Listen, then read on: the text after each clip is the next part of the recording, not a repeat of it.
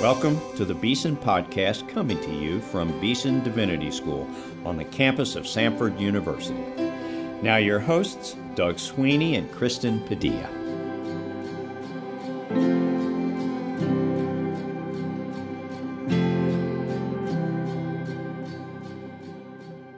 Welcome to the Beeson Podcast. I'm your host, Doug Sweeney, here with my co host, Kristen Padilla, and you are in for a treat on the podcast today. Kristen will introduce today's guest in a minute. For now, let me say that she is one of our favorite Beeson graduates. We love it when we have Beeson alumni on the show. They make us so proud, and we enjoy hearing about what God is doing in their lives. Three quick announcements before we get started. First, our first preview day of the academic year is September 17. Preview days are the best way to experience all Beeson has to offer. Attendees will have their application fees waived. Registration is free. So sign up today at beesondivinity.com slash preview day. Second, our Lay Academy courses start soon at the end of this month. So sign up for a six week course by one of our amazing faculty members. Go to beesondivinity.com slash lay academy. Third and finally, our alumni conference is also coming soon, November 4 through 6. Dr. Donald Guthrie, who was on the show with us back on August 24th, will speak on resilience in ministry.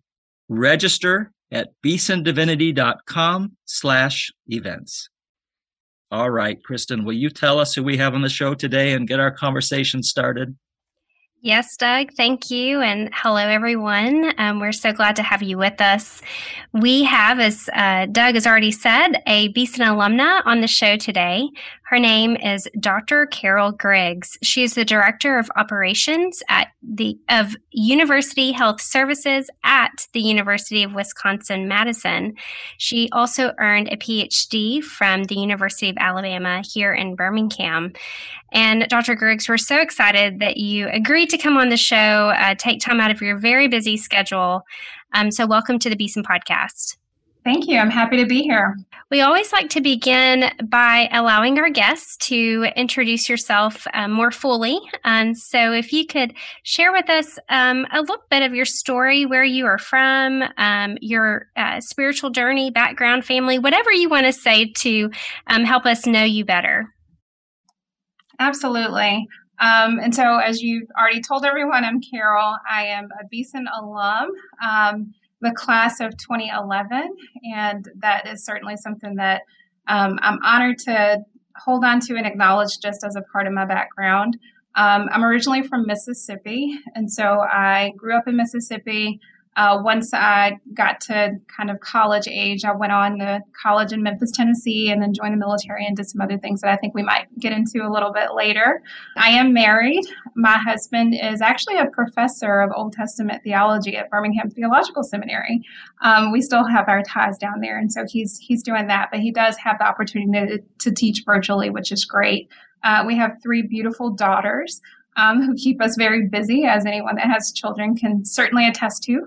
Um, and, you know, we just are a family that just loves serving the Lord in any way that God sees fit to use us. And we definitely view our move to Madison, Wisconsin as yet another endeavor for the Lord to use us. So, Dr. Griggs, I got to know you just a little bit before you moved up to Wisconsin. And of course, I've heard lots of wonderful things about you. But I don't think I knew until Kristen was helping me prepare for our interview with you today that you're also a veteran. During the Iraq War, you served in the U.S. Army as a nutritionist, medical response team member, and hospital administrator. You were awarded the Meritorious Service Medal for your service to the 10th Combat Support Hospital, 43rd Brigade, during a 12 month tour. Wow. So, what led you both into the field of medicine and to serve the Army in this way? And just tell us a little bit about that experience. Yeah, absolutely. Um, so, growing up as a child, one of the primary things that I always wanted to do was help people.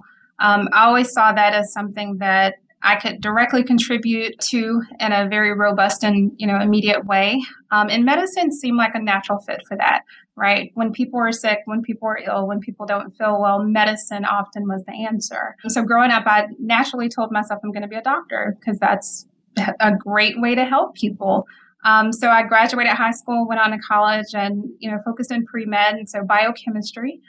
And while I was in college, my first year, and I also played basketball in college, and so I had this weird freshman year of like basketball and you know medicine, and and it was it was very complicated to say the least. But that was also the year of 9/11, and so nationally, we all took a step back to really reflect on what was happening, what the state of our nation was, and what that meant um, in the hearts of people. And for me at that particular point, it it pivoted kind of my trajectory. Yes, I was focused in medicine. Yes, I was focused in sports, but also I had this great desire to also contribute to the betterment of my country. And so in really kind of pondering and thinking through that, it felt like a natural move to really look at the military and how can I serve. And so I did. And it, interestingly enough, they needed soldiers. Um, and so I went on to a recruitment center, and it did not take long. And in fact, they had me signed up within eight weeks, and I was gone within 12. and so that was a really interesting time in my life. I can say that my ideas of serving the country and the reality of that were dramatically different. Um, as a young student in college, I had this idea that I would you know, go on and focus in medicine and go in the army, and I could kind of still hold on to this civilian reality. When in fact, going to the military, what I didn't account for was what the reality of war actually meant. And so I did. I got to the my first assignment, and within six months, I was deployed, and I was off in Kuwait setting up a field hospital um, and we were there for eight months. And that was, needless to say, uh, catastrophic on my own experience as a young 20 year old. I was way too young to really know what life was about, let alone be in war, but I did it. And honestly, that was really a time that I grew in faith. When, when I got to Kuwait, interestingly enough, the noise that we experience in the United States of America, just the busyness of everything, that's all silenced when you get to other countries and especially in a war. Um, and so you have a lot of time to think, a lot of time to reflect, and a lot of time to actually just spend with God. And so I spent that eight or nine months doing just that. Like, yes, my, my daytime job, if you will, being in war was certainly setting up this field hospital and servicing people. Um, but my life really became one that was focused on serving God and really, really understanding what that meant. And so it was a it was a great experience as well as a devastating experience. And we finished that tour. We got back to the States. I had two years at Fort Carson, Colorado, which were amazing. And then I was off to war again in Baghdad. And yet, again, a, you know, a catastrophic yet very revealing experience. And honestly, my second tour in war, what that did was it completely shifted my trajectory. I was in war. I was serving in medicine. Um, I worked at Ibn Sina Hospital. And that experience, though I love medicine, that's probably the worst side of medicine that you'll see. I mean, we were a field hospital, but servicing in this facility that was really servicing these Iraqi soldiers as well as American soldiers, as well as Iraqi civilians. Um, and that was a really, really devastating experience in medicine. And it made me grow more in my faith. Um, and not only my faith, but also seeing young people dying in a war, you, at, at that point at the end of life, you really begin to see how significant faith or the idea of an afterlife is for people when they get to that point where they're at the end. And so being there in that moment, seeing that, and not just once or twice, but seeing it over and over again, uh, it really made me realize that with all the gifts that I have, because I, I, I do think that I was a pretty good medical professional, but with all the gifts that I had, and the, the best that I could do is potentially patch a body that would allow some a person to go on in life for a little longer. But our ultimate end still means that we're transitioning somewhere. And so, really pondering what the human soul is and what that means and what that transition means was um, a pivotal point in my life. And that really made me transition to some extent away from medicine and really interested in the human soul and spirituality and what that concept is. And so when I got back to the United States, I actually left medicine for a while um, and really focused on divinity, theology, and religion. And that's a follow up to my question. Um, what led you to Beeson Divinity School specifically. You you kind of gave the groundwork of what the Lord was doing in your life those years, but why Beeson and uh, the degree that you pursued here? And then how did your time at Beeson, the training you received, how has that helped form you into the person you are today and um, have has shaped the work you do today? Yeah, absolutely. And so when I was in the military and really, really pondering like what religion means, what theology means, what the human soul is, and all these things, I did realize that there was great significance in not only religiosity, but our spirituality and kind of this idea of who we are um, by way of, you know, the omnipotent being that we serve. And when I looked at divinity schools and looked at different schools that were out there, um, me personally, I really needed somewhere that was interdenominational. I needed somewhere that really didn't uh, isolate, you know, our kind of studies and the way that we understand things to one denomination. I really needed this robust understanding across the spectrum of Christianity. Um, and honestly, Beeson was the like I ranked all the schools, and Beeson was at the top of the list. Um, I made some phone calls and you know called some folks that I knew that were familiar with Beeson, and Beeson had the top you know the top rates. And then of course I looked at the faculty, um, and oh my goodness, I was just blown away by the faculty of Beeson back then. Um, and so that was a a natural choice for me. And so I made that choice. I prayed about it. Um, and it just all kind of came together. And interestingly, it came together at a point in my life where not only did I want to study these things, right, but I needed them for me. I had been out of the Army for maybe four years or maybe a little bit longer at that point. It might have been six years actually. Um, but I really needed like this time where not only would I study, but it would be a time of spiritual formation for me. And when I looked at Beeson's curriculum, that's what I saw. Yes, there's rigor, um, as there would be with any academic degree, but it was really spiritual formation. It was really this opportunity to spend time engaging, but allow that to actually impact my heart and impact who I am as a person. Um, and that was kind of the primary thing that contributed to to me choosing Beeson. And as we mentioned at the top of the show, you went on after Beeson and did a PhD, uh, during which time it seems to me you did a really nice combination of your interests in medicine on the one hand and divinity on the other hand. I know a little bit already about your dissertation research, but I want you to share it if you don't mind in a nutshell with our listeners. Let me give them the title of your dissertation Religion, Spirituality, Faith, Centeredness, and Well Being an exploration of how these elements impact individual well being. What did you learn in that dissertation that might help our, our listeners? Oh, wow. I think I learned so much. Again, when I engage in these things, it's often like this journey for me to explore more of me and to understand more of me and all those good things. Um, and so there are so many things we can talk about in the research. Um, so the primary objective, at least for me, was really to understand how significant religion, spirituality, and faith are when we think about our own individual well being. And the reason I really wanted to understand that is because I think that so often as Christians, we have the Bible, like we have this amazing tool, right? And we have our fellowships, we have these amazing experiences, and we have our goals, right? We have this amazing direction. Um, and when we look at all these things, we feel like that's the totality of what our existence as Christians is. But sometimes we forget now, what does all this mean about me every single day when I get out of the bed and I'm going through my day? Like, what does this mean for me in regards to how I take care of myself and how I relate to others? Like, what what does all of this mean?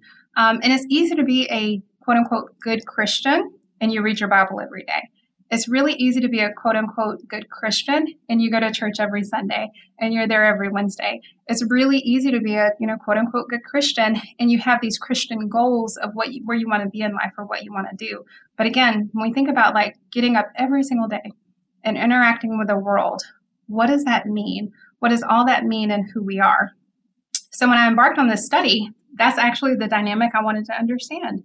When we think about well-being and everything that that means, that's physical well being, that's mental well being, it's social well being, it's financial well being. Um, there are all these elements of well being. What does our faith, our spirituality, and religion mean for that paradigm. And that was the journey that I somewhat embarked on. Um, and what did I find? That there's a connection, right?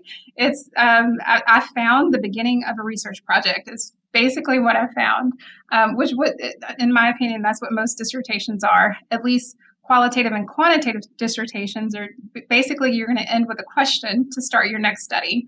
Um, and I think that that's kind of where I landed.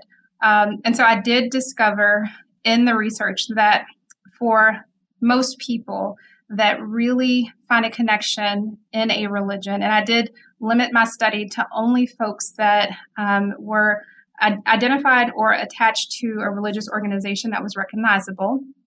There were some populations that I did have to exclude just because of the limitations of the study. Um, but I did find that within multiple groups, and I did have a, a broad array of uh, religious persuasion. And so there weren't all Christians, although the vast majority of my population was Christian.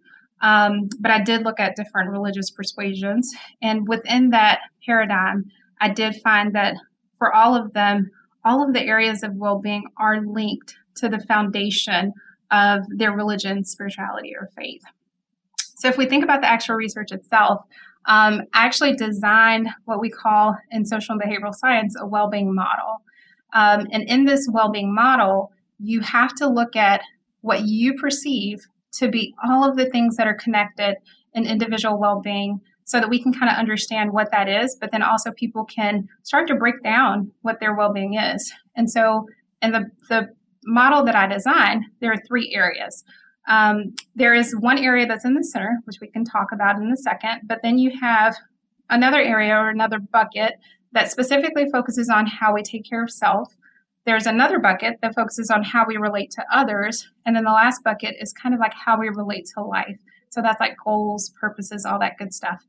And in the theory itself, what I propose, and I think the research supports it, is that in our well being, all of us have one primary part of our lives or concept that is the center. And in that center, if that center, if you're able to find balance within that, whatever that thing is, it has a positive contribution on these other areas in our lives. And so that centeredness can help us to have a positive impact on how we relate to self, how we relate to others, and how we think about life in general. And there are a lot of things that can be in the center. Um, for some people, it could be money. For some people, it could be other people, like relationships, so on and so forth. For some people, it can actually be academics and education, the idea of being smart and intellectualism. But for some people, that is spirituality and faith and religion. And when we look at the people that have spirituality, faith, and religion as that center, what does that do? Does it allow that balance to be there? It doesn't mean that when you say balance, it doesn't mean that everything is equal all the time. That's not what it means. Um, but it does mean that you have a healthy balance and you're able to appropriately focus on the areas that you need to at the point that you need that you need to in life. And so what I did find in the study is that folks that do have religion, spirituality, and faith there, they do have that really good balance where even when external factors impact them, that foundation helps to keep them steady even in the midst of the chaos, right? Now, I can tell you and follow up conversations, not studies, um, with people that didn't have that as their center, other things could throw them off really easily. And so, for people that had finance as their center, all it took was a negative impact at work, right? Or unexpected bills, and their entire paradigm was thrown off. For people that had relationships there, like socialization, all it took was someone not liking them or someone not viewing them in the way that they wanted to be viewed, and their entire paradigm was thrown off.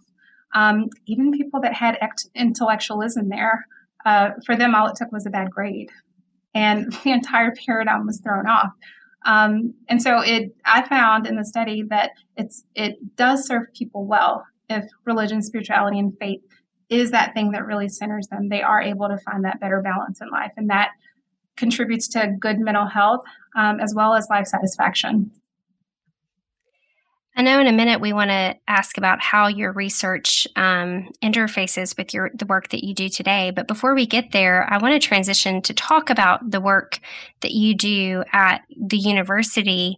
As I mentioned at the top of the show, you serve as the director of operations of a major university's health services. And listeners, she began this job at the beginning of a global pandemic, um, which I just cannot imagine. Um, but you have done it and you're doing it today. So tell us about your role as director. And then this is a big question, I know, but um, tell us about what it's been like um, directing this office in light of COVID and all of the challenges that your team has had to face, and how your team and the university has responded to those challenges. Yeah, that's a big question. Um, so I did transition, or my family and I transitioned um, in August last year during the pandemic. And I was actually called specifically to help with the university's response to COVID. And so it, it wasn't like I was going to come in and do all these other things. I really was called to focus specifically on COVID, though I do have all these other things that, that I have to do. Um, so, as the director of operations for the last year, my primary focus has been on how the institution responds to the pandemic. And so that includes um, COVID testing, it includes our safety protocols, it includes all the public health things that are needed to really reduce viral transmission and disease prevalence and incidence on campus. Um, and that's that's part of my academic background as well. I've studied epidemiology, I've studied population and community health, um, and so I've, I've, I've really had an opportunity to bring some of that into a lot of the work that I do. Um, but my standard job is really to lead this complex organization that has medical services, mental health services, um, campus prevention and programming services. We have a marketing department, um, and we have all of these different things. Um, and we technically are the on campus um, healthcare organization that meets the needs of the students. And so it's like having a um, a little primary care clinic, if you will, within the ecosystem of the campus, but we are very complex. Like we do have specialty services and all those great things. Um, and so that's my day job, but my night job has been everything related to COVID. And so I think um, speaking to what my experience has been or our experience, I think that here at UW Madison, our experience has been the exact same experience that every institution of higher education has faced during this pandemic um, we are stuck in a paradigm where our primary purpose is to service students to really enhance their academic experience for this limited time that they're on a college campus. And being in a global pandemic has shifted that paradigm because students can't or couldn't at least be here the way that they wanted to be. And so it required a lot of pivoting to a lot of virtual things, but also for the students that were here, it required a lot of micromanaging of a disease or a virus. Um, and that comes with a lot. Um, not only did you have to focus on the physical need, but we had a lot of mental health and social and behavioral need that we had to focus on as well. Um, and that, I think that's ongoing. We're all still figuring that out as we're in year two of this pandemic and really hoping that Del- Delta variant ends very soon. So, did your dissertation research help you at all with the new work up in Madison? Uh, how does your study of uh, the well being of students in universities like yours affect the way you do your job day in and day out? Yeah, I think that my research, what it's done for me, it's my research has really been bigger than the response that we've had here. What the research did was it helped me to understand the significant place that religion, spirituality, and faith holds in the life of every person. Even though we do have people that are atheist, agnostic, and uh, religious but not spiritual, or spiritual but not religious, rather, um, even though we have all of those people, there's still this foundational element to our being um, that's driven from somewhere. And for a lot of people, that is religion and spirituality and faith. And so, what that's done for me here in my role is that when we look at a global pandemic, there are actual epidemiological things that we have to respond to. There's a virus that's transmitting, and there are all kinds of variants that we need to consider, and there are a lot of protocols. But let's look at the people and think about what that's doing to the people. And that's where the research actually feeds in because anything in our environment, um, similar to what I mentioned earlier, anything in our environment can kind of, you know, throw us off kilter. Um, it throws off our balance, or it can. But when you have people that really have that religion, spirituality, and faith as the center of who they are, you are able to encourage them in a different way than you can with people that have something else as their center. Um, and so, what my research has done for me specifically is really helped me to look at people as the whole person and really see who they are. And that allows me to help them progress on through this global pandemic that we all find ourselves in. Dr. Griggs, how does your Christian faith impact the work that you do um, in, at the university? Yeah, honestly, I can say that with all of the science that I know, everything I do starts with prayer. Even though science is the foundation of a lot of what we know about this virus and a lot of what we know about the pandemic and a lot of what we know about medicine, I personally find that when we think about the end of life, we don't think about science, right? We think of a final destination where we'll find ourselves, and that has spiritual and religious connotations. That's where we find ourselves. And so, even when I look at everything I'm doing today, I want every step and every everything I consider that we do as an institution to lend towards people keeping that as a focus. And so I constantly pray that every decision that I'm making, everything that we do as an organization, that the Lord can use that to bring people closer to Himself. Carol, Kristen, and I always like to end these interviews by asking our guests whether the Lord's been teaching them anything recently in their own devotional lives that might be encouraging for our listeners to hear. And uh, our listeners know by now that this has been a pretty busy year for you and your family anything special in your own walk with the Lord, your own devotional life that might be helpful to tell our listeners? Yeah, sure, absolutely. Um, so I think it's been maybe 18 months because I think that's how long we've been in the pandemic. Um, there's been one verse that's always just rang true for me, and it's an odd verse. I know it's an odd verse, but um, it's always been there in the back of my mind. And I'll explain why in a second. But that verse is um, Acts 1 8, uh, where Jesus tells the, the disciples, you know, um, Go on, you will be my disciples on in Judea, Samaria, and on to the ends of the earth.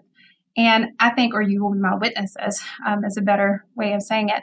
And I think that the reason that that verse has rested with me so much is because when Jesus said that, what he didn't say to the disciples was the amount of work that that's going to take, right? To get this on to the end of the earth, my message and who I am to be witnesses of Jesus um, that takes a lot of work.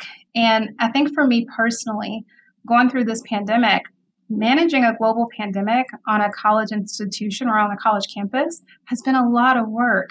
And I have to remind myself that there's a purpose. Yes, there's an epidemiological purpose, but there's a spiritual purpose in doing it as well. And every day that I wake up, every day that I come to work, I want to be a witness of Jesus Christ to not only my coworkers but all the students that we serve. And so that that verse has really resonated with me in a lot of ways, um, and I find it a joy as I go through everything I do. And there's a challenge. I always remind myself. Jesus wants me to be a witness. He didn't say how hard it would be. Um, and there are some verses that speak to how hard it would be uh, when you think about suffering, but that's what we're called to do. And so, in everything I do, I want to keep the love of Christ and just his spirit right? The, the Holy Spirit. I want to keep that at, at my core as my core um, so that other people can benefit from that, not because of who I am, but because of who Christ is. Amen. God help us to be faithful to the gospel of our Lord Jesus. Listeners, this has been Carol Griggs, Dr. Carol Griggs, a Beeson alumna, Director of Operations of University Health Services at the University of Wisconsin in Madison, Wisconsin. We are glad to have her on the show. Thank you, Carol, for giving us some time. And thank you, listeners, for tuning in. As ever, we love you. We're praying for you. And we say goodbye for now.